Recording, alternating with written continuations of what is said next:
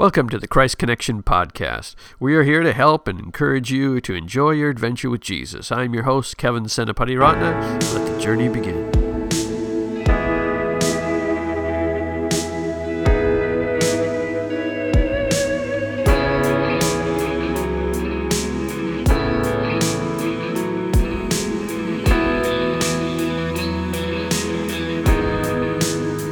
Welcome to the Christ Connection Podcast, episode number 108. Oh, yes, 108. Uh, seems like a lot. Uh, how do you get to episode 108? As the old saying goes, one episode at a time, uh, which is a good uh, place to talk about what we're going to be talking about today. It's a book called Growing Slow, and uh, sometimes things feel like they're growing slow, and sometimes that's okay. Uh, that's not a bad thing, and so we'll get into that in just a moment. Uh, before that, if you are new to the Christ Connection family, come on over and check us out at christconnection.cc. Again, that's christconnection.cc. And while you're there, put in your name and your email address so that we can keep you up to date on all that is happening because uh, we exist to help you grow in your relationship with Jesus. And so uh, we want you to. We'll send out emails and stuff to help you with that. Again, that's christconnection.cc and check out the resources we have for you. Uh, but let's get to today's conversation without any further ado. So, my conversation with Jennifer Dukes Lee. My guest today is Jennifer Dukes Lee, and she lives on the fifth generation Lee farm in Iowa, uh, where she and her husband are raising crops, pigs, and two beautiful humans. Uh, she writes books, loves queso, and enjoys singing too loudly to songs with great harmony. Once upon a time, she didn't believe in Jesus. Now he's her CEO. Uh, uh, find Jennifer at jenniferdukeslee.com and on Instagram at jenniferdukeslee. Jennifer, welcome to the show. Hey, this is so great. I'm waving to you from the state south of you. That's right. We're, we're closer than most of my guests, so we can just kind of wave sort of across the border. All right. And I have to go down there from time to time. I'm guessing you come up this direction as well. That's right. Yeah. Not only am I a book author, but I actually work for Bethany House Publishers, which is based oh. in the Twin Cities. I'm very familiar with them, so they're they're not too far from here. Now, I always like to start off the conversation somewhere random, uh, and you in your bio on your website had random just lo- all over the place for me. So this this I love. Yeah, you say at one point you were a mime. Now, is this true? And what's the story behind it? This is a true story, and it's like one of those things that it's like, should I actually admit that? but I'll tell you what, when I was in the in high school in the '80s, and uh, we had a very active speech department, and um, one of the competitions was uh, for mime, individual and group mime, and I did mime all four years. So we had to wear all black and we had to put this really pasty white stuff on our face and it was very uncomfortable. Um, and uh, but we we went on and won a lot of different competitions. And then when I was in college, they had some talent shows at Iowa State University. And a friend of mine who was also a mime we entered these competitions and we did really well. Now, my career as a mime has sadly ended long ago. What? Is it like riding a bike? You can pick it up at any moment, though. That's right. But Kevin, I promise not to start miming now. Otherwise, it will be a very one-sided conversation for your guests. Today. Yes, uh, this is an audio podcast, so I guess we. now, another random question. Uh, you say that you're a lover of dark chocolate, so we have this in common. Uh, and so I'm always on the lookout for new uh, kinds and types. Do you have any favorite dark chocolates that you like? All of them. I seriously, I love dark chocolate. And it's so funny because when I was a kid, I hated it. Like mom would get those little bags of little tiny candy bars you know, there was Hershey's and Mr. Goodbar and Krackel and all those little miniature ones. And I would always be like, oh, I hate the dark chocolate, but now I love it. And there was at Costco this dark chocolate that I can't even remember the name of anymore, but they don't carry it anymore. And so that was my favorite dark chocolate.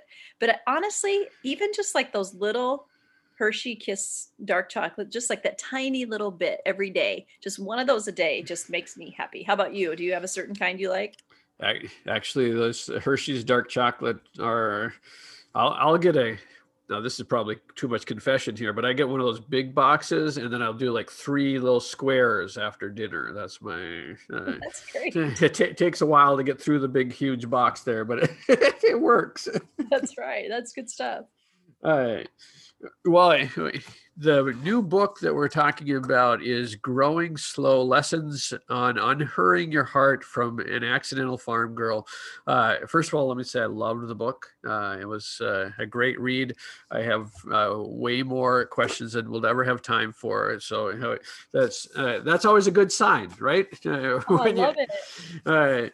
But we'll dive in and see what we can cover here uh, first of all, you say, uh, "Here's what I learned: in in the scramble to grow a purposeful life, we accidentally forfeit too much. A, a settledness with what we already have, a sense of peace with what we already what already is, and a connectedness with the people right there with us. Uh, in a world that really pushes us to live a purposeful life, and you know that's kind of the thing.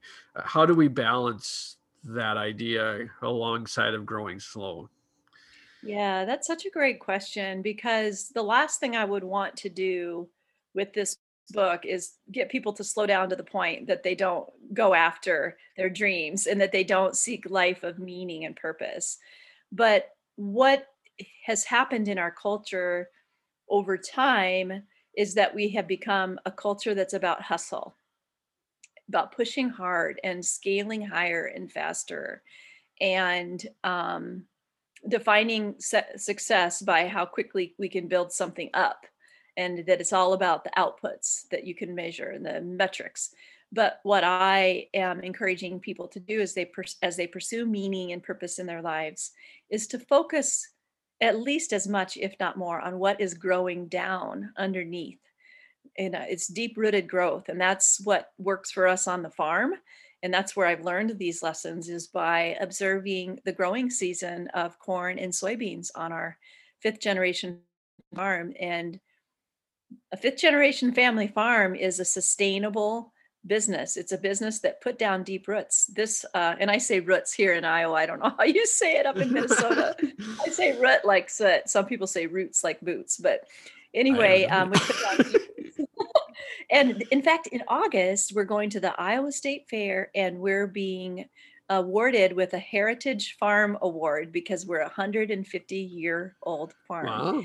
And that is deep rooted growth, something that lasts over time, not a flash in the pan, not something that goes viral. It's something that is tended and grown over the course of years. And my encouragement to people as they consider their own lives and meaning and what purpose is, is to think about the big picture, thinking even about the things that will outlive us and what we are planting into people and into and into businesses and into relationships and how that helps this world become a better place moving forward.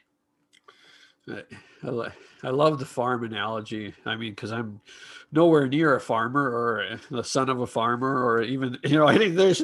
Uh, I'm, I suppose probably if you go far enough back, everyone uh, has some farmer somewhere. But but that idea of planting seeds and letting things grow uh, is a challenge in our day, uh, for sure uh, you talk about so just trying to drill down a little bit on that. Uh, you talk about the pressure with growing slow with your book platform. Just a practical example you're trying to build you build a ministry of selling books and so you have to do that. And so i was thinking about that relationship to me like with building a podcast. You need a certain level of audience to have you know Jennifer Dukes Lee on your show. Uh, so if you're trying to uh, balance that, how do you, how how do you how do you practically work that out for yourself with the push and the hustle and not uh, going slow, growing right. slow? Right, I totally get it, Kevin, and I think that podcasters are in the same boat as authors because we're doing this because we want to bless people, and it can feel like you know if, if you don't have a lot of listeners or if you don't have a lot of book sales, you could start to question whether what you're putting out into the world is worthwhile. And um, again, that just puts all of the emphasis on outputs and metrics instead of the deep rooted growth that we're called to. And so, one thing that I remember is um, that when I started writing Growing Slow, I was actually thinking about the things that I am planting, like in my businesses and in my relationships, like the growth that I want to see in the fields that I am planting. But I came across a verse in one of Paul's letter to the Corinthians, and he says these words You are God's field. And that was a game changer for me because it reminded me that as much, as I'm putting seeds into my books and my ministry, that I am God's field, that God is planting seeds into me, and that He wants fruit to grow inside of this person, inside of this human being, to grow and become the kind of person that He created me to be that isn't measurable by book sales. And so I show up at the page, Kevin, every day and sometimes that page is a Facebook post, and sometimes it's an Instagram post. I love short form essays on Instagram. And I honestly, hand to the sky, I pay very little attention to how many likes I get or, um, you know how how my book is doing in sales. I mean, I see those numbers and that's fine, but it doesn't define me. And I just keep showing up and keep encouraging people and keep uh, spreading the the good news and the messages that God has laid on my heart. And I leave it at that. I, you know, it says in Scripture that we plant the seeds, but it's God who makes things grow. And um, the the whole of Scripture is a slow growing journey, and it's it teaches us that that the best things are grown slowly. The things that we care about the most are grown slowly and that includes podcasts and books. No that's that's very true and it's a important thing for us all i mean no matter what season of life we're in to understand that we are god's field because we're uh, we're often looking at the outcome and god may be looking at the in, inside of what he, he's trying to do inside us more importantly and uh, I need that reminder a lot. yes, me too, Kevin. It was such it was such a game changer for me. And it's wild like you know, maybe you've had this too like you're on a podcast with somebody and you just have an epiphany about something. And that was the way it was when writing the book. I didn't go in thinking about me being God's field. It was in the research of of you know, writing that book and digging into the scriptures where I learned something about something new about God and exciting about God and how he tends me and he has me but the field of Jennifer Dukes Lee is right where Jennifer is supposed to be. And God is planting seeds into me. And He's Earth's first farmer tends to this field that makes me me. And it can be tempting to look out at other people's fields and see like there's more growth in that field or the grass is greener on the other side of the fence, so to speak. But um, I I have really gained a renewed sense of peace and a freedom knowing that God loves me enough to plant good things into me. Hey, we're so often uh, well, I picked up from the book uh, that if you were taking one of those tests, probably achiever was is high on your uh, yes. list, and and that's you know when I took Strength Finders, I think achiever was number one on the list, and so for people like you and me, it's it's an extra uh, probably grace we need to to pull back because we want to do something for God. We want to achieve what God wants us to, but understanding that that he wants to do stuff in us too. That's exactly right. I think achieving people really struggle with slowing down. It used to annoy me to no end when people say, Jennifer, you just need to slow down. And I just want to say, you want to come a little bit closer to me and say that? you don't know what I got on my plate. You don't know all that I've got to do. The really cool thing is that even in this growing slow journey, I am actually more productive now because I have slowed systems down and I'm taking my time and I enjoy my life more. At the end of the day, I don't just think, wow, I was sure busy, but I wasn't very productive. And I show up at my work the next day energized and ready to go again. And so it seems so countercultural and backwards that slowing down actually helps you get th- more things done. But I was living growing fast I, that's the book that would, I could have more easily written is growing But that was not working for me, and it actually landed me in the uh, in a doctor's office with all these physical problems because my body was shutting down from all of the stress and what's called hurry sickness it's an actual trauma on my body and and on a lot of people's body and we're anxious and tired and insomnia and gut problems and you name it all sorts of things are related to that sickness okay. that's probably a pretty chronic sickness in our in our age uh, and in part of this process you talk about building fences which is one of my favorite chapters in the book uh, and to determine what's your responsibility and what's not your responsibility. Uh, and again, I, am trying to sit in that balance section because uh, your book's so good at pulling us to the the slow side, which is what we all need. Uh, but because of our culture, we're probably going. So, uh, how do you how do we know when to build a fence and when we need to expand our territory? Does that make sense? When yeah, so, it does. And It is so you know it's like this philosophy that I can describe in a book, but it's so hard to nail down for each individual person er, because you know our fence lines are all so very different but there's different kind of fences that we need in the same way that we need a good fence to keep somebody's pig out of my yard which is the opening story in that chapter that you're talking about. And it's why we have fenced in backyards to keep our children or pets corralled. Um, we need boundaries as fences in our lives to say this is territory that is worth protecting. Um, not to you know to just shut ourselves off from the world but to protect the good things that we're growing right now in the here and now.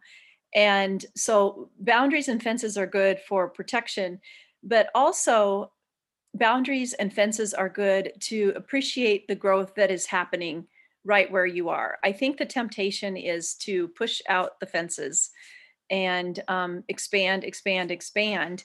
And that's not always a good thing.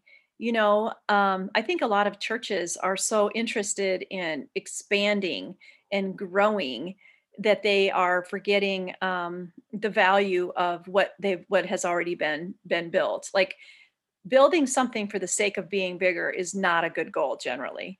Um, there i think that we just have to constantly um, analyze our goals and prayerfully consider growth. Like where where does god want us to stretch out those boundaries and move out fences and where does he want us to maybe even tighten them tighten up those fences and focus on a few things that are that are most important to him? Because i think a lot of people have really wide fences and are trying to do and accomplish so many things that they are worn out and wiped out.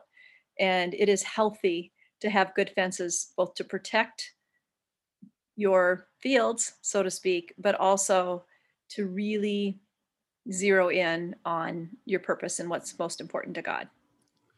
And and what you what you've described so far, I, I just as you were talking, I was thinking, it's that that leaning into what God is saying to you specifically. It's not your story doesn't have to be someone else's story. Uh, your your story is unique. Your story, uh, you you even touch on that in the idea that uh, there are no set milestones in life.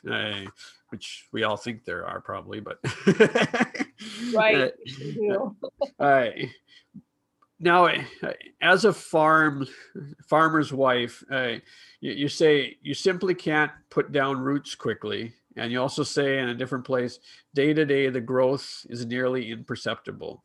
Uh, when when you're in that tension of that moment, uh, and maybe you can just speak from a you know looking at the farm, but in general in life, uh, how do you know if you're on the right track if you don't see any results?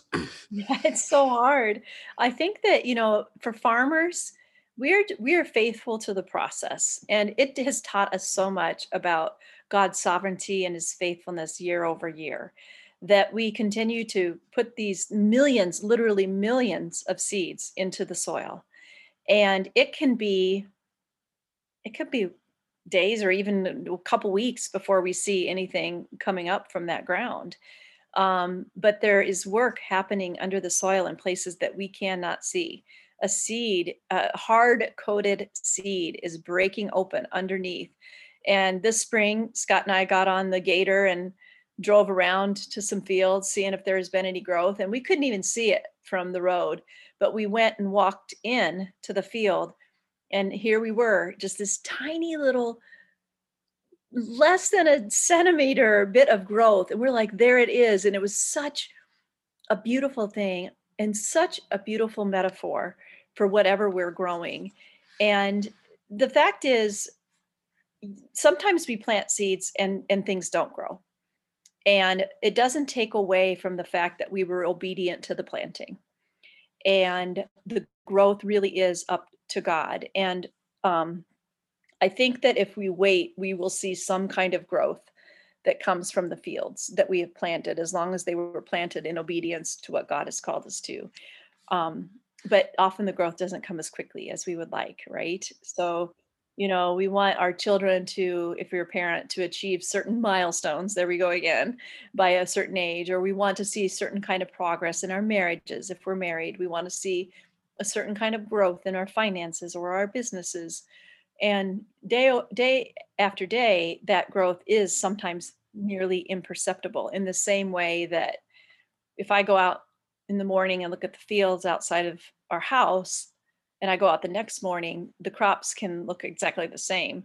But if i reflect back over weeks or months it's it's a huge difference just absolutely huge. And so i think taking time to reflect back on how we've grown over seasons instead of you know short term looking at the short term all the time. So eh, so on the the, the day by day I, when you said that i was thinking about the idea of like my daughter when i see her every day i don't notice like physically i don't notice her growing. Whereas other people see that much more you know they don't see her for six months or whatever like whoa you've you know seem like you've shot up six inches or whatever. And uh, I suppose that's the same with the, our relationship with god. We we're in it day by day and we don't see the see the difference that uh, those seeds are planted that how they're growing that's a uh, perfect analogy kevin yes the growth of children is a perfect analogy and i think this for us too right like um, I know that spiritually, sometimes I'll look at my life and think, "Oh God, you must be disgusted with me. I I grow spiritually so slow, and I keep making the same stupid mistakes I made, you know, five or ten years ago, and fall back into old sins and habits that I thought weren't going to pester me anymore, and have negative attitudes when I thought I had given those up." And God just continues to tend the field of us, and um, but overall, like if I look back to where I was at age 25, I have grown and I can't, you know, there are dips and there are mountaintops and there are valleys in uh, the course of a life. But overall, I think that he is, I mean, he it tells us that he is bringing all these things to completion and that he is doing this, he's going to finish the good work that he started. And I think we have to trust that. right. And I suppose using that analogy again, the, having someone else sometimes point out it might make it might be helpful. so true. That's a good word, Kevin. uh, now, sh- shifting gears, one of my favorite quotes from the book was, uh, "Let's have compassion for ourselves and ask God to heal our wounds instead of trying to put band-aids over bullet holes." I just love that metaphor of band-aids over bullet for because uh, I think that's what so much of the world and the church for that matter tries to do with uh, with life.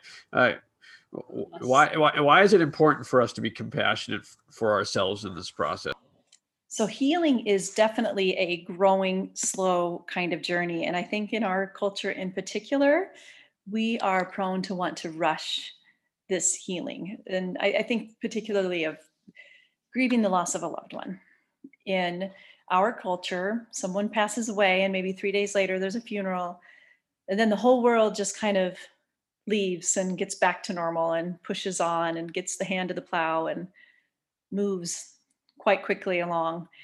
There are some cultures that um, allow lengthy periods of grieving.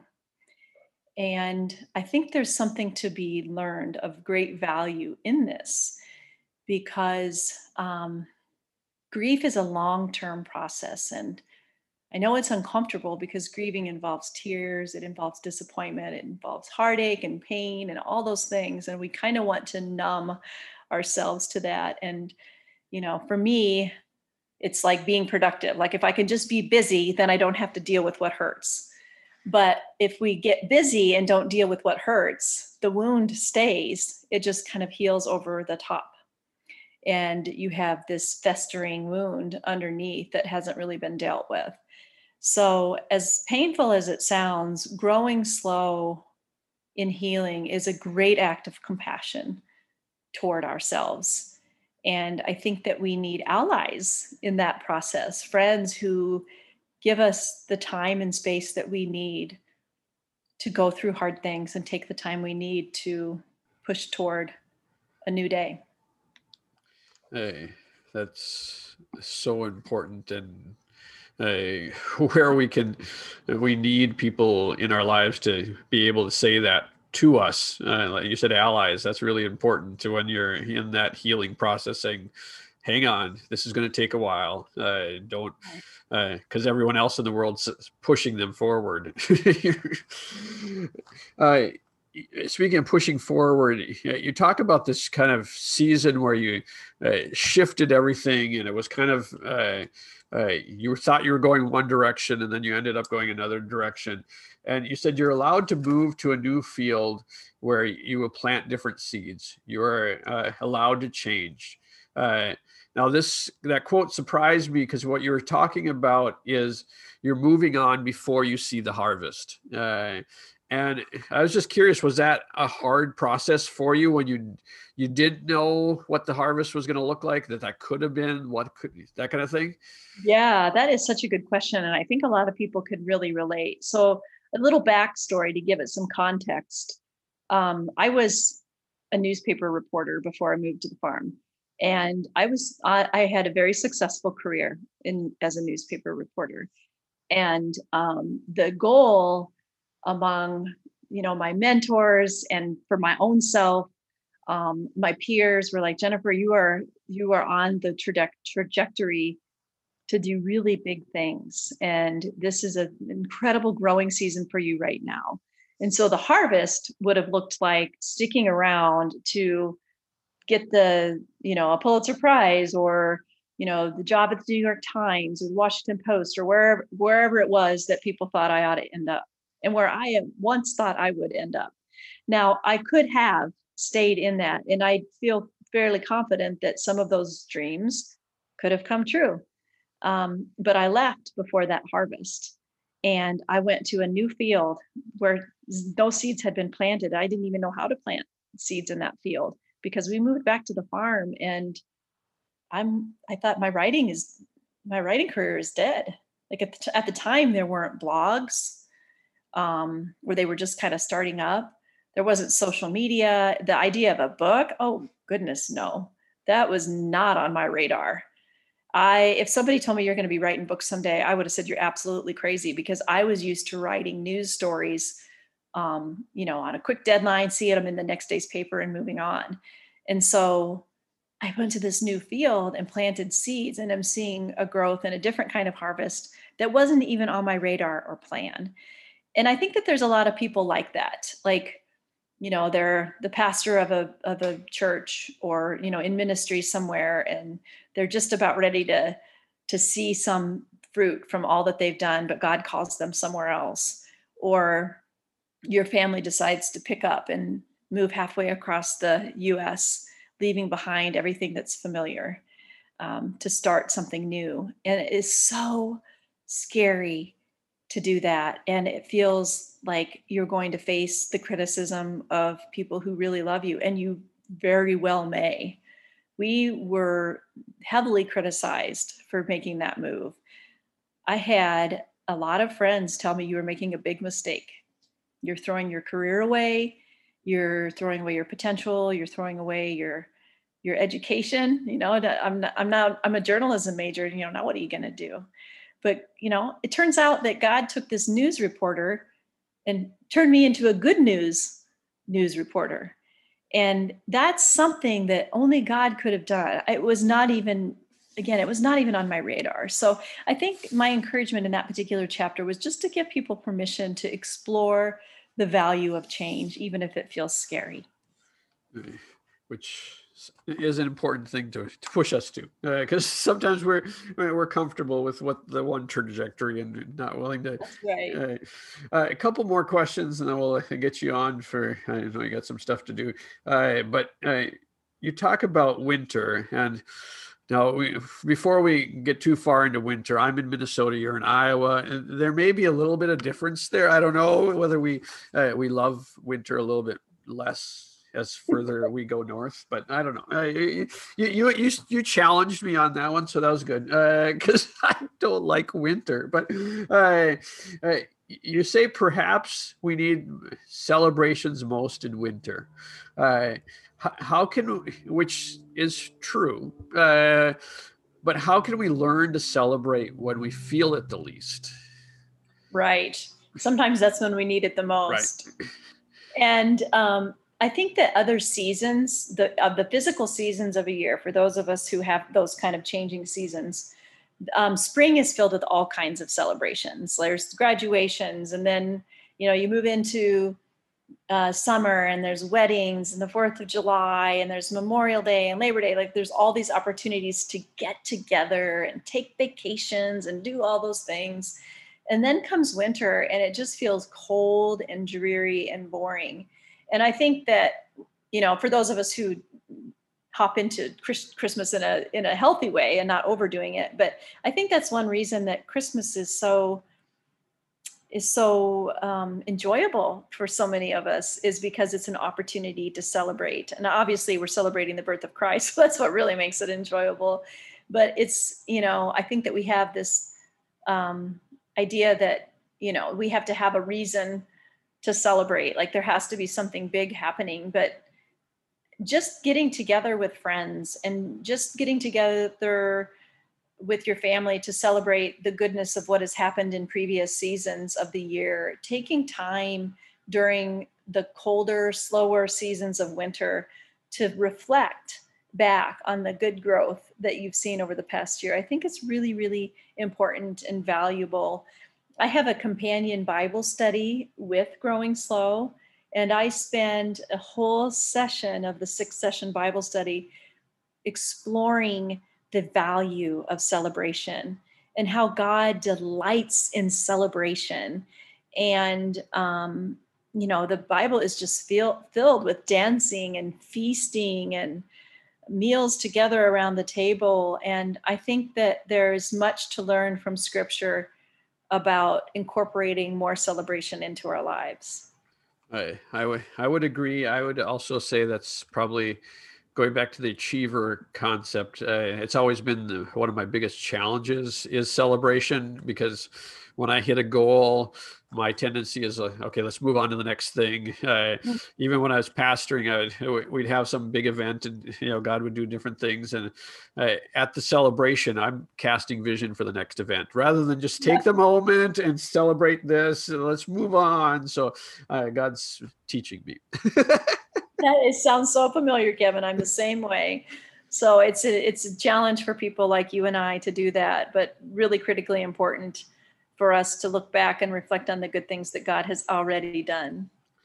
Hey, and uh, speaking of so much more uh, that the book uh, offers, I I have a second page of notes that I I didn't even uh, get to, but I, I, want people to read the book. Uh, especially uh, there's a part, and I'm just going to tell you this part. You can go about building a sandcastle. So it's a powerful. Mm-hmm. Powerful moment and a beautiful picture for all of us. So you can read that over and over again. Uh, the book again is growing slow and you can find uh, jennifer at jenniferdukeslee.com and on instagram jennifer dukeslee uh, again i want to encourage people to buy the book and there's a book study apparently uh, any other final ask uh, and where can they find about the book study any, you get your final whatever you want oh that's awesome kevin thank you so much yeah you can find growing slow wherever books are sold Amazon. Um, if you go to growingslowbook.com, there is a list of retailers there.